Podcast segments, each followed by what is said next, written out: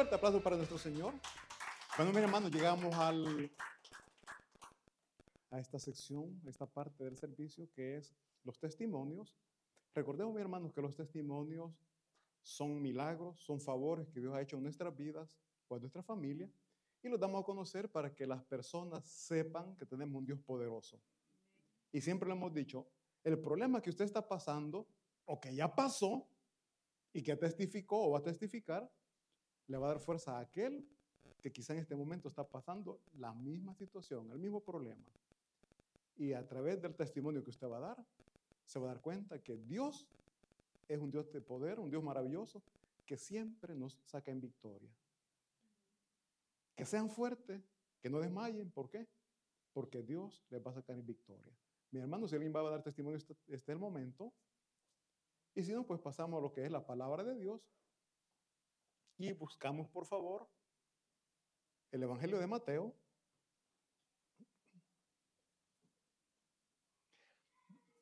Vamos a leer Mateo capítulo 5.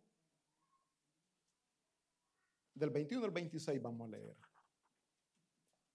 Un fuerte amén cuando lo tengamos y nos ponemos de pie, por favor, en reverencia a nuestro Señor y Dios Todopoderoso. Amén. Dice así la palabra de Dios. La leemos en el nombre del Padre, del Hijo y del Espíritu Santo. Dice, oísteis que fue dicho a los antiguos, no matarás. Y cualquiera que matare será culpable de juicio. Pero yo os digo que cualquiera que se enoje contra su hermano será culpable de juicio. Y cualquiera que diga necio a su hermano será culpable ante el concilio. Y cualquiera que le diga fatuo quedará expuesto al infierno de fuego. Por tanto, si traes tu ofrenda al altar y ahí te acuerdas de que tu hermano tiene algo contra ti, deja ahí tu ofrenda delante del altar y anda, reconcíliate primero con tu hermano y entonces ven y presenta tu ofrenda. Ponte de acuerdo con, con tu adversario pronto entre tanto que estás con él en el camino. No sea que el adversario te entregue al juez y el juez al alguacil y seas echado en la cárcel. De cierto te digo que no saldrás de ahí hasta que pagues el último cuadrante. Oremos. Bendito Dios Todopoderoso, Señor, estamos aquí clamando porque sea su Santo Espíritu hablando a nuestras vidas. Que sea su Espíritu Santo, Dios mío, dándonos el entendimiento para poder meditar, para poder estudiar su santa palabra. Úseme, Señor, como instrumento útil para su gloria y para su honra. Ayúdeme, Señor, a que no sea la carne tomando gloria, sino más bien dedicando toda la gloria y la honra a usted. Ayúdenos, Señor, a que esta palabra pueda ayudar a cambiar nuestras actitudes, nuestras acciones para con nuestra familia, con nuestros amigos y con todo nuestro prójimo. Le damos gracias desde ya. En el nombre de Cristo Jesús. Amén. Mis hermanos, se pueden sentar. Y el tema de este sermón es, oigan bien, el que se enoja, pierde. Ya perdimos, ¿verdad? Mis hermanos, una pregunta. ¿Quién no se enoja? ¿Verdad que todos nos enojamos? ¿Y lo vemos normal o lo vemos anormal? ¿Verdad que lo vemos normal? ¿Y el matar a alguien lo vemos normal o es anormal? ¿Verdad que no es normal? Hoy vamos a ver qué es lo que Jesucristo quiere que aprendamos. Mis hermanos, dice aquí la palabra en el versículo 21, dice, oíste que fue dicho a los ¿A quién? A los abuelos de los abuelos de los abuelos. Aquí está hablando cuando Moisés dio a conocer la ley. Dice, dice, oíste que fue dicho a los antiguos, no matarás. Y cualquiera que matare será culpable de juicio. Mis hermanos, esa ley que se dio siglos atrás sigue vigente hasta hoy día. Y por eso es que muchas personas, aunque quisieran matar al marido no lo matan. ¿Por qué? porque saben que van a tener que pagar. De lo contrario, si no fuera pecado, si no la ley terrenal y la de Dios no, no, no causara juicio por esto, mis hermanos, fueran millones de millones de muertos cada día, ¿verdad? No. Sí, mis hermanos, de verdad les digo, eh, muchas veces por el miedo al castigo es que no se hacen muchas cosas. Por ejemplo, si supiéramos que robar no es castigado, un montón de cosas bonitas que se ven en la calle, ¿verdad? Carros, o sea, no, no que estén botados, no que ahí, ahí dejan parqueados, parqueado, ¿no? Carros bien bonitos, ¿no? Pero sabemos que tienen un dueño y que si tomamos eso, aunque hay unos atrevidos que lo hacen, pero después reciben el castigo. Aquí la palabra de Dios, mis hermanos, nos dice que a los abuelos, de los abuelos, bueno, eh, la palabra de Dios dice, no matarás. Y cualquiera, y cualquiera que matare será culpable de juicio. O sea, desde el momento que alguien mata a una persona, sabe que si lo agarran, le tocó pagar en la cárcel. Peor aún, si lo agarran los familiares de la persona que ha matado. Va a pagar con su vida también, porque casi siempre, mis hermanos, cuando una persona, una familia pierde un ser amado porque lo han matado, busca venganza. Busca venganza. Y es así como las familias muchas veces, en los pueblos, así como muchas familias se han terminado. Ah, no, porque este mató a mi tío. Yo al tener oportunidad lo mato, lo mató. Después viene el otro también. Ah, no, este mató. Y y se terminaron las familias de esa manera. ¿Por qué? Porque hay un temor primeramente a Dios. Y aquí, mis hermanos, nuestro Señor Jesucristo está explicando la correcta interpretación de la palabra de Dios o de la ley que Dios dio a través de Moisés. En este caso está enseñando sobre el mandamiento número 6, o el sexto mandamiento que es, no matarás. ¿Cuántos nos, aprendimos los diez mandamientos? Yo me lo aprendí. Cuando se hace el catecismo, ¿no? Y en este caso, nosotros lo tomamos literal. Pecado es matar, quitarle la vida a alguien.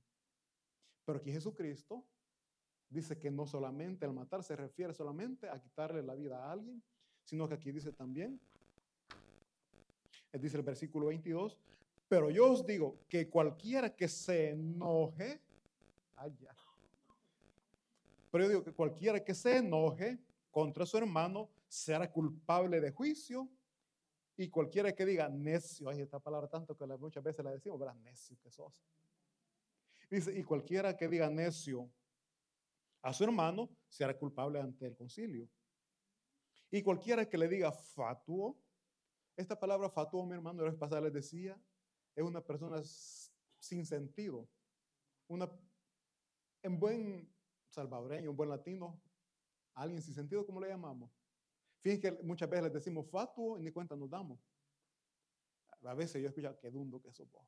Ah, qué pamado, revivale. Fatuo prácticamente, mi hermano, significa eso, o sea, falto de entendimiento.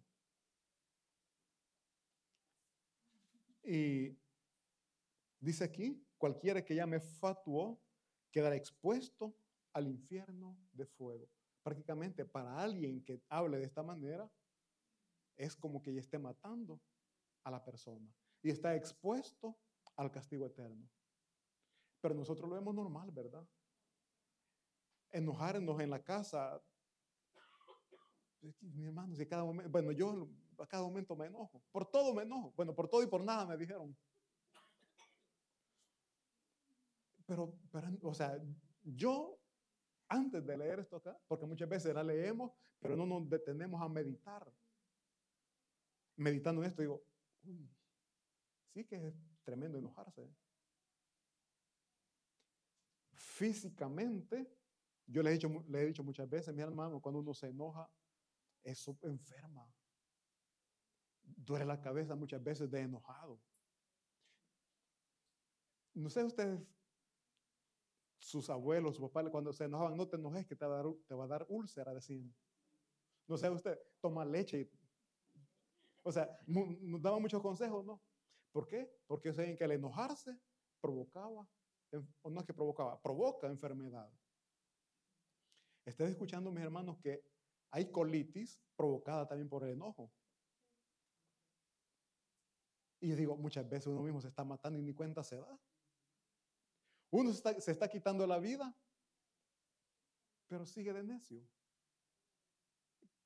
¿Cuántos de ustedes, mis hermanos, se les ha prohibido comer sal en abundancia? ¿Exceso de sal? ¿Saben? Comer sal es dañino. Yo lo sé, pero me encanta la sal. Igual que el azúcar. El azúcar es dañino, pero también me encanta el azúcar. ¿Por qué les digo esto? Porque uno solito se está quitando la vida. Y al enojarnos, solitos también nos estamos quitando la vida. Entonces, mis hermanos, eh, podemos entender, podemos aprender que el enojo es tan grave como matar delante de Dios. Es igual delante de Dios. Si nosotros supiéramos, o si la ley terrenal castigara el enojo como castiga el asesinato, nos enojaríamos, mis hermanos. Lucharíamos por no enojarnos, ¿verdad? Lucharíamos por autodominarnos. ¿Por qué?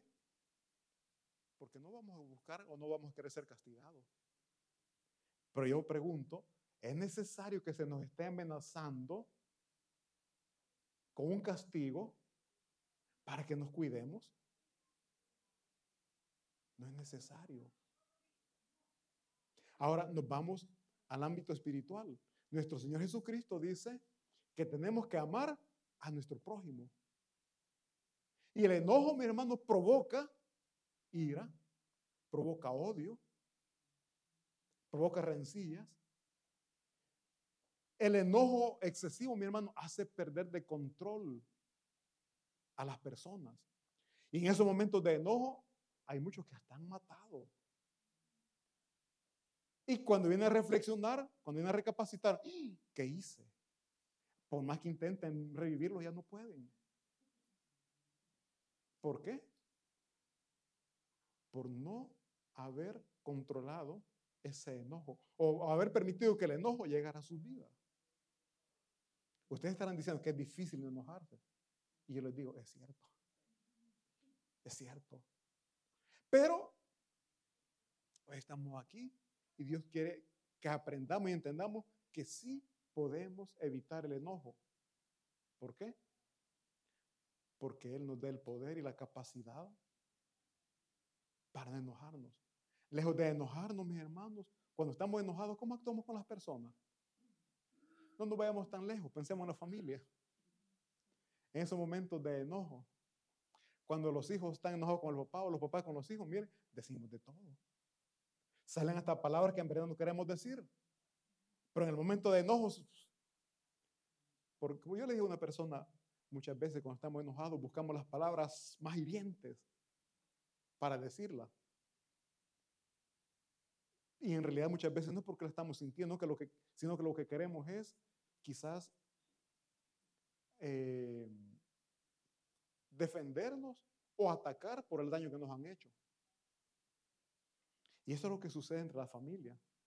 Hay muchas personas que, o parejas, mejor dicho, que se han separado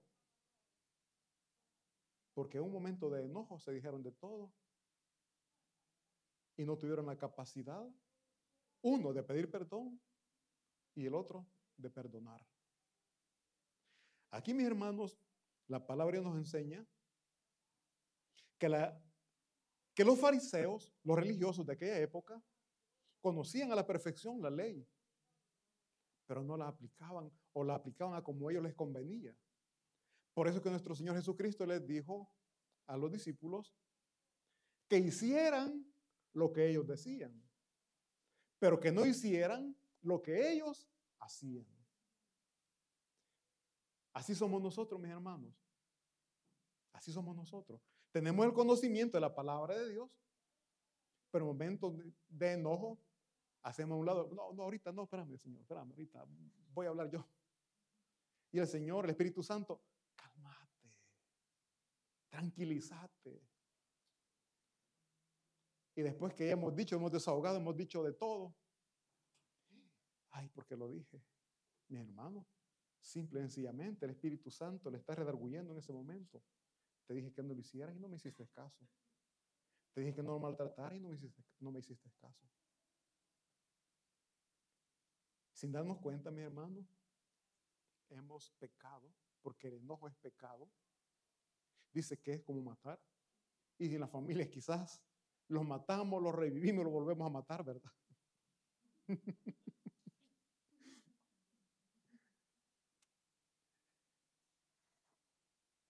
Cuando estamos enojados, mis hermanos, lamentablemente contristamos el Espíritu Santo de Dios que habita en nosotros. No es que el Espíritu Santo sabe de nosotros, no, simplemente lo contristamos. ¿No sé entendemos qué es la palabra contristar, mi hermano? Como cuando usted le está diciendo a su hijo, no hagas eso porque te va a ir mal. No lo hagas. Pero el hijo, como es obediente, ¿verdad? Fue lo primero que hizo. Y cuando está en problema, el padre o la madre, ¿cómo se siente? Feliz cuando ve que su hijo está mal. No, hay tristeza, hay dolor. Dios igual se siente triste cuando ve el dolor por el cual estamos pasando. Pero ¿qué dice? Hijo, yo es lo que te quería evitar. No quería que pases por ese momento de dolor, pero no me escuchaste. Pudo más el enojo que lo que, que lo que yo te estaba diciendo en ese momento. Mis hermanos, dice aquí la palabra de Dios que cualquiera que se enoje contra su hermano será culpable de juicio. Y no es que lo quizás es culpable o quizás no. Aquí dice, será culpable. Cuando alguien, en la vida terrenal, aquí eh, los problemas, leyes terrenales, cuando alguien es acusado de que ha asesinado a alguien, se lo tienen que probar, ¿verdad? Mientras está preso y no le han probado, está en que posiblemente salga. Tal vez no le prueban. Y como aquí en la tierra, ¿verdad? Todo a través de dinero, hay jueces corruptos que se venden. Es culpable, pero lo declaran inocente. Dios no es así, mi hermano. El que es culpable es culpable.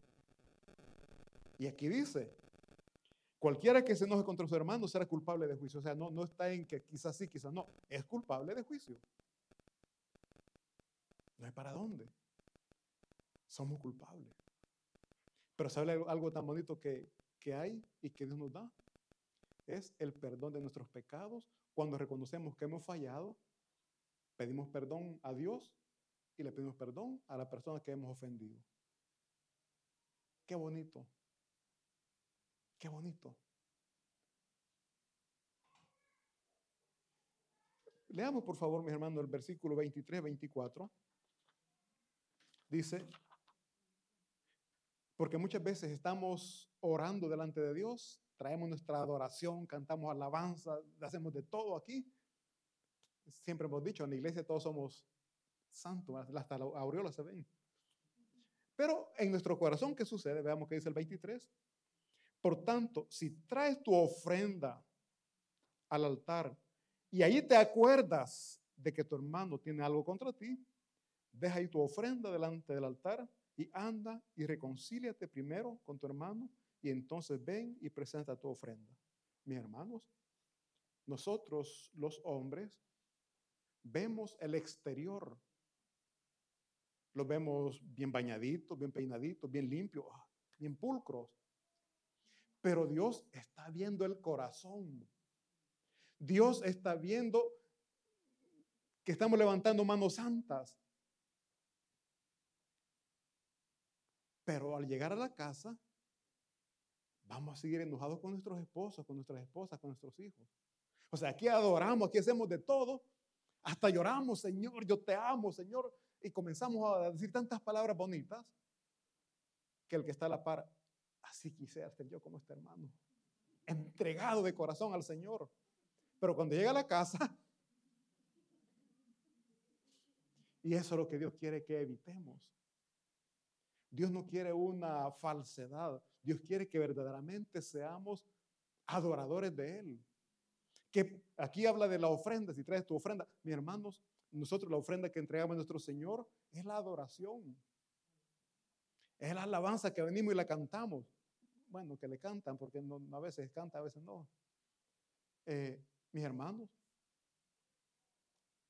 no hay nada más lindo para el Señor que ver a sus hijos que le están alabando, con gozo, con júbilo. Ese es mi hijo.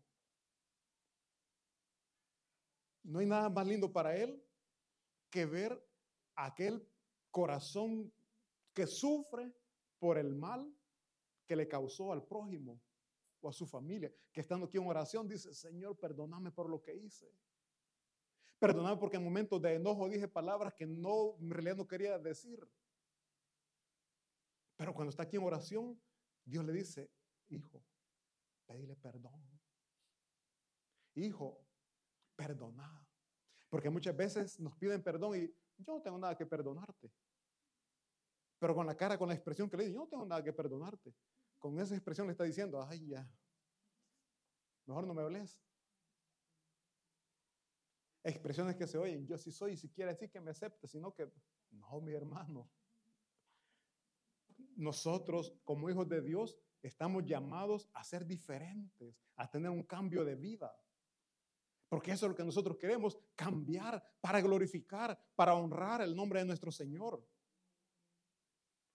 No tiene, perdóneme, quizás van a ser palabras duras, pero no tiene sentido estar aquí si vamos a querer seguir igual como hasta hoy hemos sido.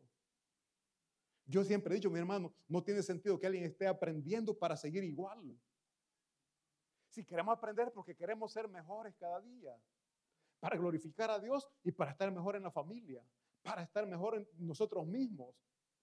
Porque cuando aprendamos, Señor, eh, cuando aprendamos a lo que el Señor nos enseña a no enojarnos, le garantizo que esas enfermedades se la van a ir. Se lo puedo asegurar. Entonces dice acá que el enojo, mis hermanos, impide que desarrollemos un, un, espíritu agradable para Dios. Nuestro enojo no nos permite desarrollar un espíritu agradable para Dios. Nosotros, y eso como testimonio, yo antes con mi esposa me enojaba y, me iba a orar, Señor. Y él me decía, ¿Y tenés valor de orar? Sí, yo sí, le decía. Mi hermano me estaba engañando, yo me estaba engañando de verdad. Aquí dice, si, si te acordás que alguien, no que usted tiene algo en contra, si alguien tiene algo contra usted, si alguien se siente ofendido, vaya y pida perdón. No es que si usted tiene algo en contra, si alguien tiene algo, porque muchas veces, siempre nosotros decimos que yo estoy mal porque le he dañado. No, aquí dice, si, si alguien tiene algo contra ti, si descubrimos y sabemos, busquemos la manera de aclarar el problema. Algo que no hacemos. ¿Ves? Este se enojó, no sé ni por qué. Todavía dice, a ver qué mosca le picó. Platiquemos. Preguntemos qué pasa. Preguntemos qué este sucedió. ¿Por qué estás enojado? ¿Por qué estás molesto? Y muchas veces saben que, bueno, hay una fábula, dice la fábula que habían tres amigos, el sapo, la culebra y la jirafa. Entre, la, entre el sapo y la culebra habían problemas y pasaron los días ni se acordaban por qué, pero estaban enojados, no se hablaban, pero que por qué ni ellos sabían. Y la jirafa que quería que hicieran las pasas entre ellos le decía al sapo, mira, la culebra dice que quiere hablarte, pero te ve enojado. De verdad, sí. Ah. Después se iba a, donde estaba la culebra. Mira, el sapo te quiere hablar, pero dice que está enojado. No, yo lo veo indiferente. No, te quiere hablar, pero no sabe cómo, cómo hablarte, no sabe cómo. O sea, con mentira fue provocando la inquietud o el deseo de, hablarse entre ellos. Después, cuando se encontraban, al principio no, no, se hablaban, pero se quedaban viendo y una media sonrisa. Pasaban. Hasta que un día el sapo, cuando iba saltando, cayó en un pozo y no podía salir. Viene la culebra, se desguindó y lo sacó. Ahí terminó la gran amistad que había. La moraleja, ¿cuál es? Que muchas veces estamos en problemas y no nos tienden la mano porque nosotros mismos nos hemos alejado de la persona que nos puede ayudar. Nosotros, mis hermanos, tenemos un Dios todopoderoso, pero por la enemistad por el pecado, Él no nos tiende la mano. ¿Y qué pecado es el que nosotros tenemos para, con Dios? El orgullo, la altanería. No nos permite acercarnos a Dios. El enojo no nos permite acercarnos a Dios. Aunque nosotros estemos orando, pero es mentira.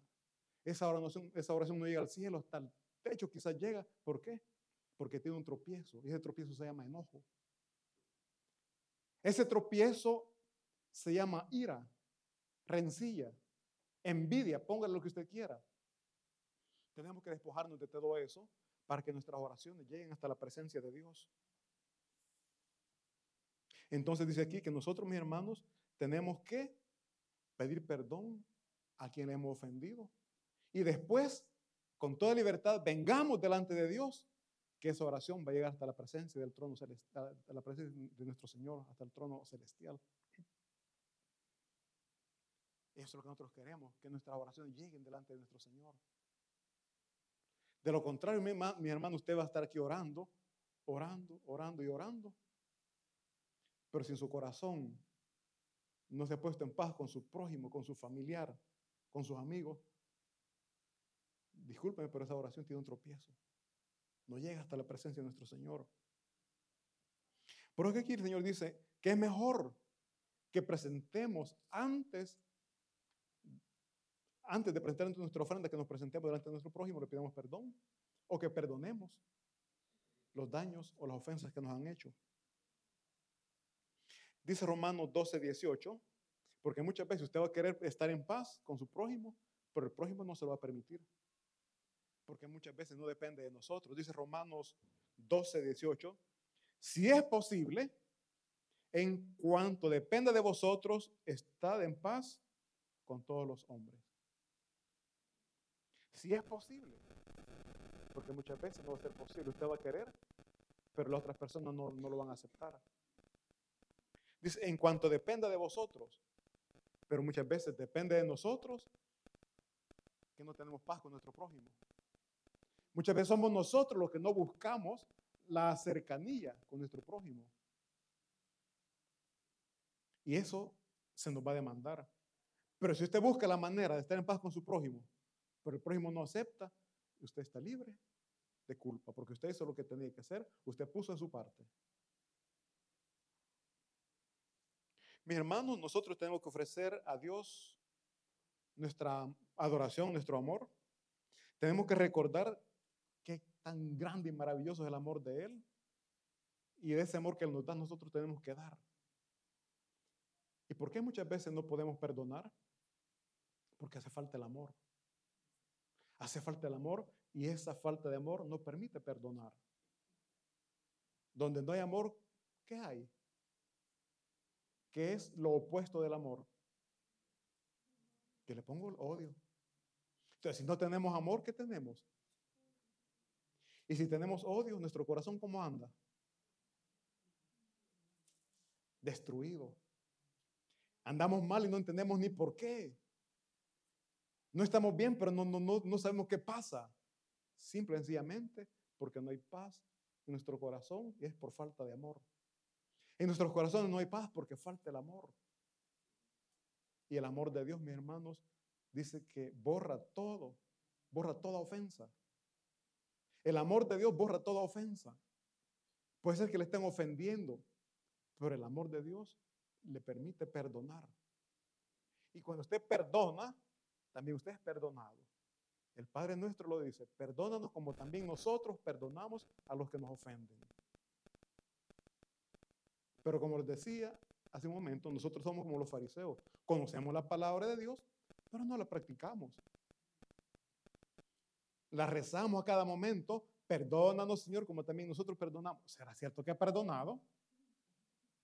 Haga esa pregunta. ¿Será cierto que ha perdonado? En este momento, lleve a su mente la persona que más daño le ha hecho. ¿Le ha perdonado? Hace unos domingos yo les, les hacía una pregunta. Si alguien matara a un familiar suyo, ¿le perdonaría? Lo que más amamos, nuestros hijos, matan a uno de nuestros hijos, ¿le perdonaríamos? Pero la palabra de Dios que nos manda, que nos enseña. Mientras usted no perdone a esa persona que asesinó a su hijo, usted va a andar siempre amargado, va a andar enojado, va a andar triste, va a andar llorando siempre. Pero cuando usted perdone a esa persona, es cierto que no va a tener ya a su ser amado, pero tampoco va a andar con amargura, tampoco va a andar con enojo. Y eso es lo que Dios quiere, que seamos felices, a pesar del daño que nos hayan hecho, pero que vivamos felices. Porque el hecho que usted no perdone a alguien no le va a devolver la vida a su ser amado. No es así.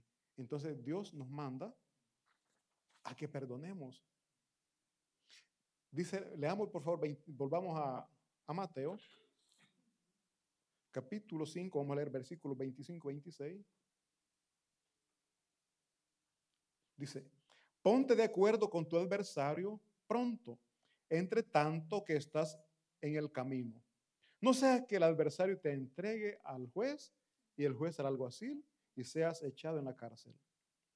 De cierto te digo que no saldrás de ahí hasta que pagues el último cuadrante. Mi hermano aquí dice, ponte de acuerdo con tu adversario pronto, en tanto que estás con él en el camino. ¿Cuántos de nosotros sabemos que nuestra ciudadanía no es terrenal, sino que es celestial? Por lo tanto, mientras estamos aquí en la tierra, aquí estamos de, hay, un dicho, aquí estamos de paso. Entonces quiere que aquí estamos de camino. Aquí, y aquí dice la palabra de Dios, dice, entre tanto que estás en el camino, pongámonos de acuerdo con nuestro prójimo. Mientras estamos aquí en la tierra, mientras tengamos la vida terrenal, pongámonos de acuerdo con aquel que nos ha ofendido. Pongámonos de acuerdo con aquel a quien hemos dañado. Ponernos de acuerdo, mis hermanos, es pedir perdón. Buscar la manera de quizás ayudar a aquel que nos ha ofendido. Ayudar a aquel que nos ha dañado. Un pastor daba su testimonio y decía que él sufrió tanto, mucho, mucho sufrió, cuando el yerno mató a su hija. Es decir, el esposo mató a, la esposa, ¿no? Que era la hija del pastor. En el momento que él se dio cuenta, dice que él en su mente, sí, eléctrica, que, lo maten. Como todo padre, yo pienso que lo primero que se piensa en eso, ¿no? Pero dice después, Dios me hizo entender que él era mi prójimo. Y la palabra de Dios dice, amar a tu prójimo. Me dolió, dice él, me dolió, pero tenía que amarlo. Fui a la cárcel. El primer encuentro que tuve con él dice que lloró, lloró amargamente, pero logró entregarle las cositas que le llevaba. Y así poco a poco fue pasando el dolor que sentía contra él, hasta que lo perdonó. Después dice que él lo veía, ya no, cuando lo veía no sentía odio, no, sentía rencor, no que lo veía ya como un amigo. Pero es un proceso, es un proceso. Y eso es lo que Dios manda a que nuestro enemigo, o que decíamos que era enemigo, lo veamos como un amigo.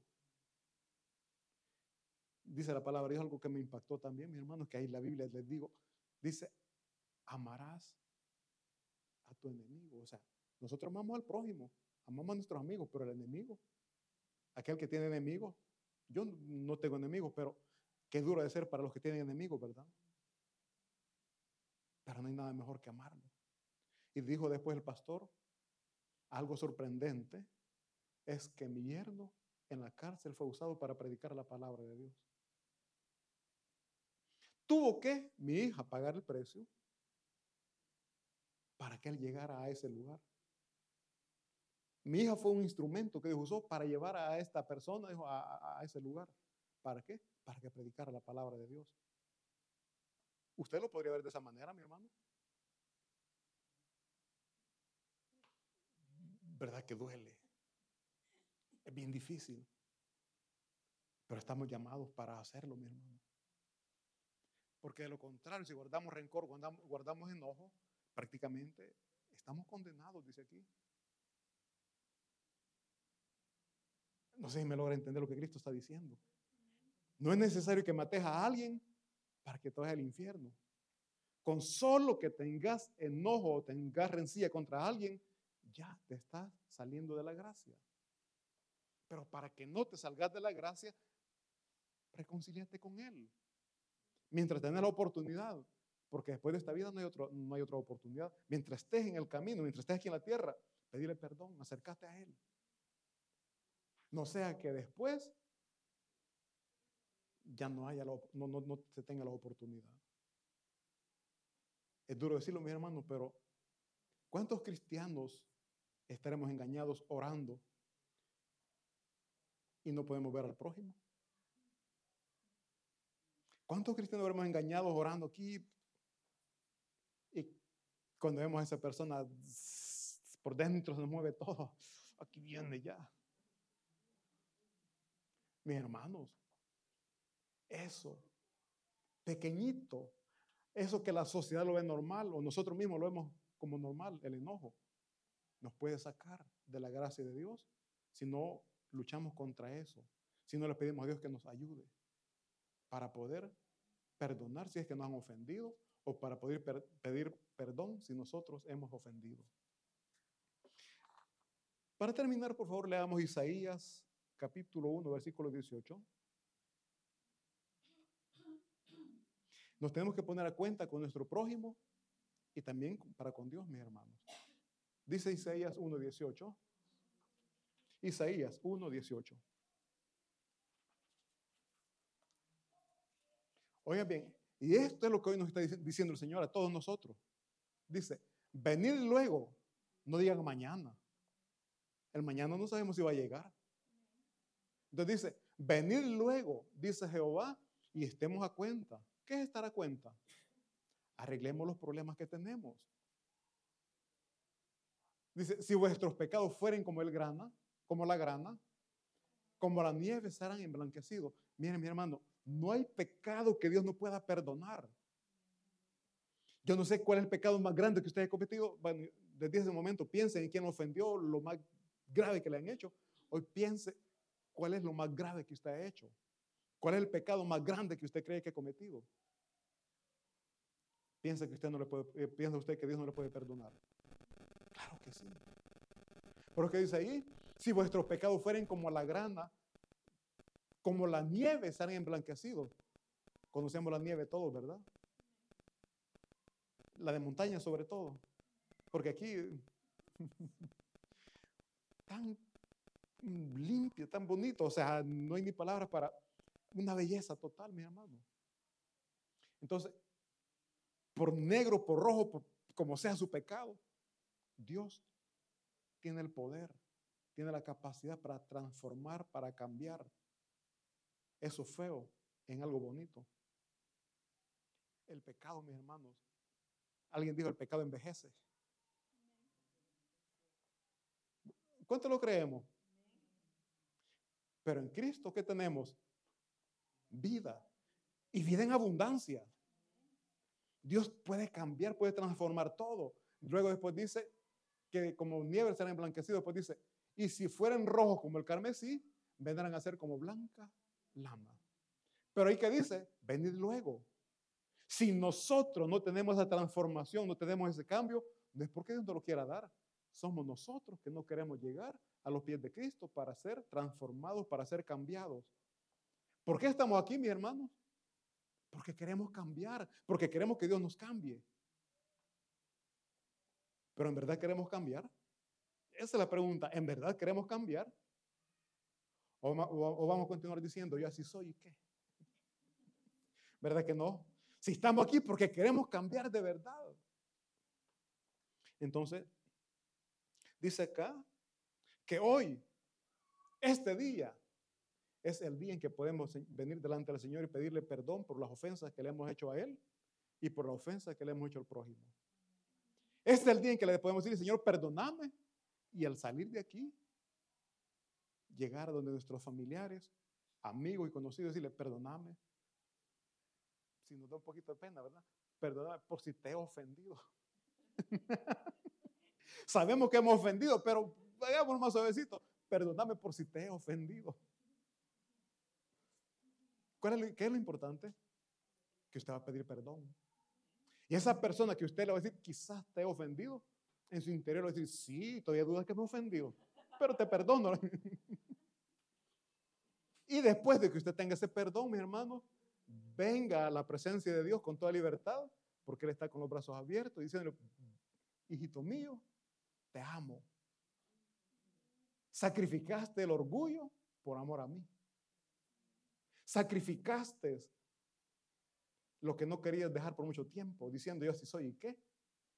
Pero por amor, por amor a mí, te has humillado.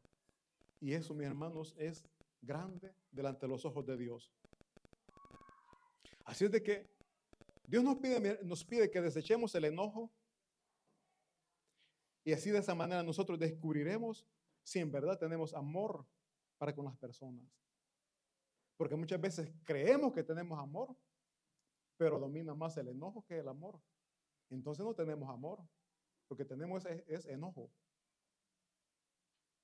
Y Dios lo que quiere, mis hermanos, es que vivamos bien. Dios lo que quiere es que vivamos felices. Y eso lo vamos a hacer solamente escuchando y obedeciendo la palabra de Dios, que nos manda a no enojarnos, que nos manda a perdonar al que nos ofende, nos manda a pedir perdón a quienes hemos ofendido, porque es así como nosotros honramos y glorificamos a nuestro Señor, Dios Todopoderoso. Un fuerte aplauso para nuestro Señor y vamos a orar. Bendito Padre Celestial, Dios Todopoderoso, te damos gracias, Señor, por la enseñanza de esta noche. Porque para lo que nosotros era normal, su palabra nos hace ver que es un pecado tan grande como el matar, como el asesinar. Pedimos perdón, Señor, por cada momento en que nos hemos enojado y le suplicamos, le rogamos, nos ayude a tener un cambio de actitud, que nos ayude a tener un cambio de vida, porque queremos, Padre Santo, ser hijos de obediencia, que le honren, que le glorifiquen con nuestros hechos con nuestras actitudes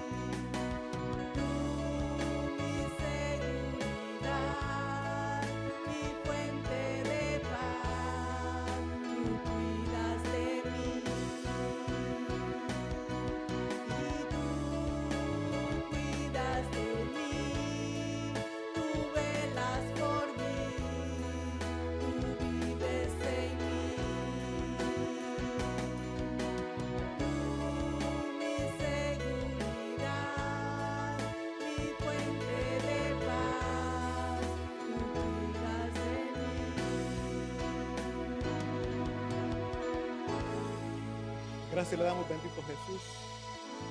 Usted cuida de nosotros. Y así, Padre, como le suplicamos, nos lleve con bien a nuestras casas, que cuide, Señor, de nosotros en nuestro camino, en nuestro diario andar. Que los días, Señor, esos días malos por lo que hemos vivido, podamos, Padre Santo, entender que usted lo ha permitido porque de esa manera nos hemos acercado a usted. Le damos gracias por todo, bendito Dios, en el nombre de Cristo Jesús. Amén. Nos podemos de pie, mi hermano, vamos a terminar cantando esta linda alabanza.